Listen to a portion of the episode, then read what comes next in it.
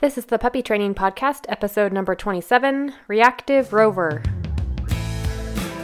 This podcast is for those looking to train their own dog, whether as a family companion, a service, or a therapy dog, and I'm here to help you every step of the way. This is the Puppy Training Podcast, and I'm your host, Amy Jensen. Hi, everyone. I have to tell you that this is one of the most fun things I do all week. And I know what you're thinking. Amy, you should probably make these longer if that's the most fun thing that you do all week. But really, I want you to know that I have fun recording these for you and talking to you about dog training and obedience and how we can get our puppies to be better behaved. So today's topic actually came from Chloe on Instagram. She sent me a message asking about what she should do when her dog sees another dog and barks or tries to lunge towards the other dog. So this is something that a lot of dog owners deal with. And I thought, you know what? Let's talk about it on the podcast this week. I'm also teaching a canine coaching class for all of my members on Wednesday. It's a video course on adolescence. And usually, this is a behavior that crops up once your puppy turns into a teenager. So sometimes we think our puppy's just super well mannered and sweet and calm, and then adolescence hits and we get a little bit of some different behavior cropping up. So this is one of those behaviors that all of a sudden our puppy might be overly excited to see another dog, or maybe he's fearful of another dog. There's that fear stage that puppies go through when they're about six months old. It lasts a week or so, and some anxiousness might be mixed in there. Different puppies feel different emotions, but sometimes this barking and this lunging behavior occurs, and we need to know how to handle it and to not let our puppy practice it so that it doesn't become a habit. We definitely want to be able to walk down the street with our puppy without any issues. So, let's talk about this. Thanks, Chloe, for bringing it to our attention and for giving us the topic for this week. Okay, so this is something that can be frustrating, embarrassing, overwhelming. Sometimes this causes us not to want to take our dogs out on a walk. But the good news is, if you have a puppy who does this, there is a high rate of success. We are able to turn this behavior around in a fairly simple way. And we're basically taking that emotion that our dog is feeling, which is in most cases, they're feeling either fear or anxiousness, and we want to change that to a feeling of happy confidence, is kind of what I like to think about it as. So you can think of a, if you were to close your eyes and think of a dog walking down the street with happy confidence, what does that look like, right? Their, their body is loose, uh, their mouth is relaxed, maybe their tongue's hanging out, their tail's neutral and kind of wagging. They're just happy. They're just happy to be out on a walk. No stress, not a stress in the world. They are carefree. And that's really what we want to be able to walk down the street with is a dog who's confident and happy. So, what I want to do in the next few minutes is outline a sample plan of something that you could start right away with your puppy to start to reverse this if your puppy has issues with barking or lunging at other dogs that he sees. So, the first step is we need to figure out what does your dog love. So, I want you to get a piece of paper and a pen, and I want you to start out by writing everything your dog likes. And I want you to rank them from this is my dog's absolute favorite thing. Now, it could be a toy, it could be praise, it could be a belly rub, it could be food. And I want you to be very specific. Is it chicken? Is it steak? Is it a hot dog? Is it a tennis ball? Whatever it is that your puppy loves, I want you to make a list. So, a hierarchy, if you will, of things that your puppy loves. We need to identify something that really motivates your dog. Now, whenever we talk about training and changing behavior, we have to find something that motivates our dog to want to do so. And in this scenario, we have to find something really good because not only are we outside where there's a gazillion distractions, there's also something that our dog is actually reacting to. So I call them triggers. It could be another dog, it could be a person, it could be a pine cone, whatever your dog reacts to, or whatever is his trigger that causes him to bark and lunge and pull. Now, in this scenario, it's another dog, but you can uh, apply this little program that I'm going to talk to you about today in any of these scenarios. So, number one, again, find out what motivates your dog, and we need to find something good. Step two is to figure out where your dog won't react. So, uh, we call this the line of threshold. At what point can you walk your dog down the street and he'll see another dog or a trigger, whatever is his trigger, but he won't bark or lunge or pull?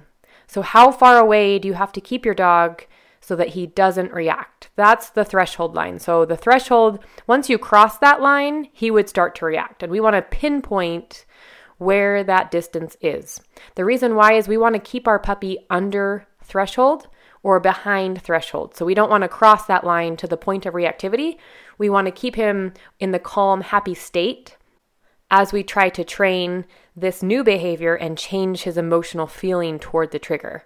So it's important that we identify that line and then we want to work behind the line so that he's in a nice, happy, calm state while we're training the new behavior.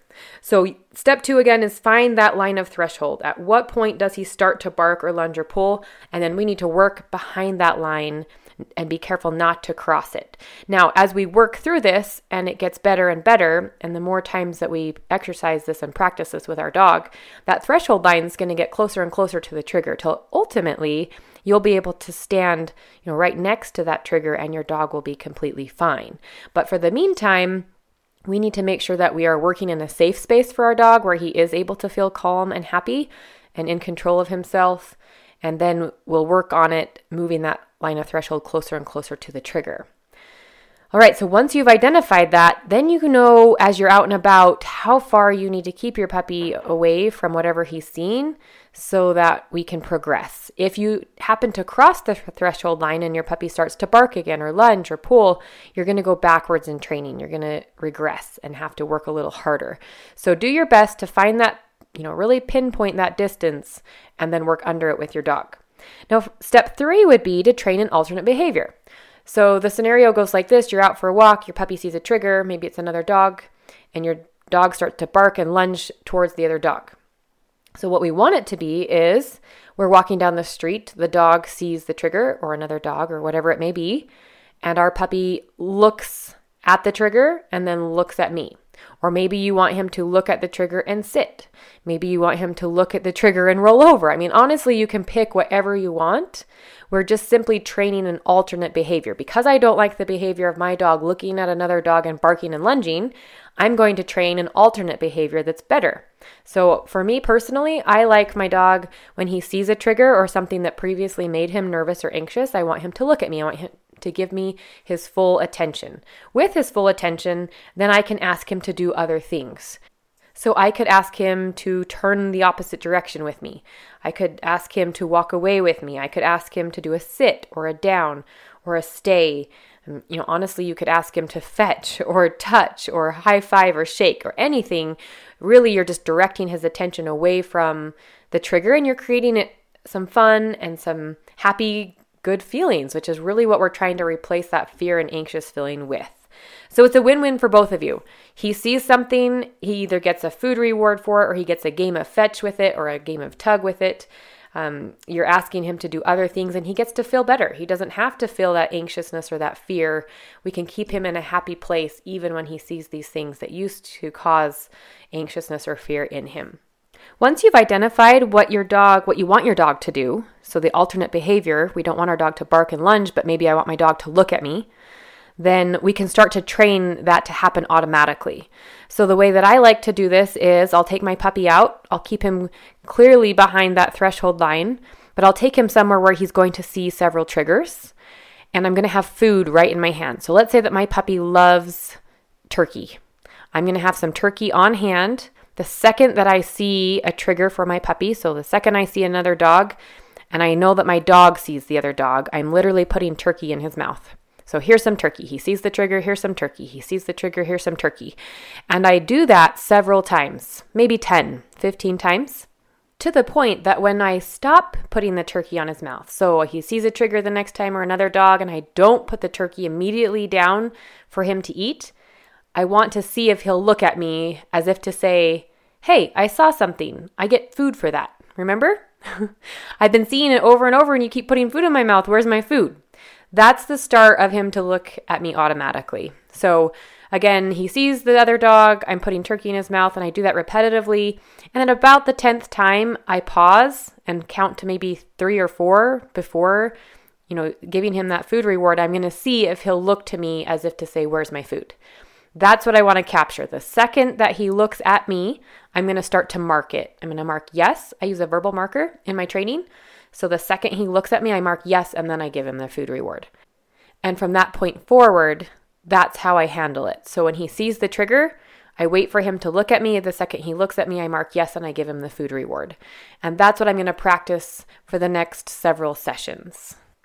So that's how I would handle situations like this in a nutshell. Again, those steps are first, you've got to figure out what your dog loves. Identify something that's very motivating to him.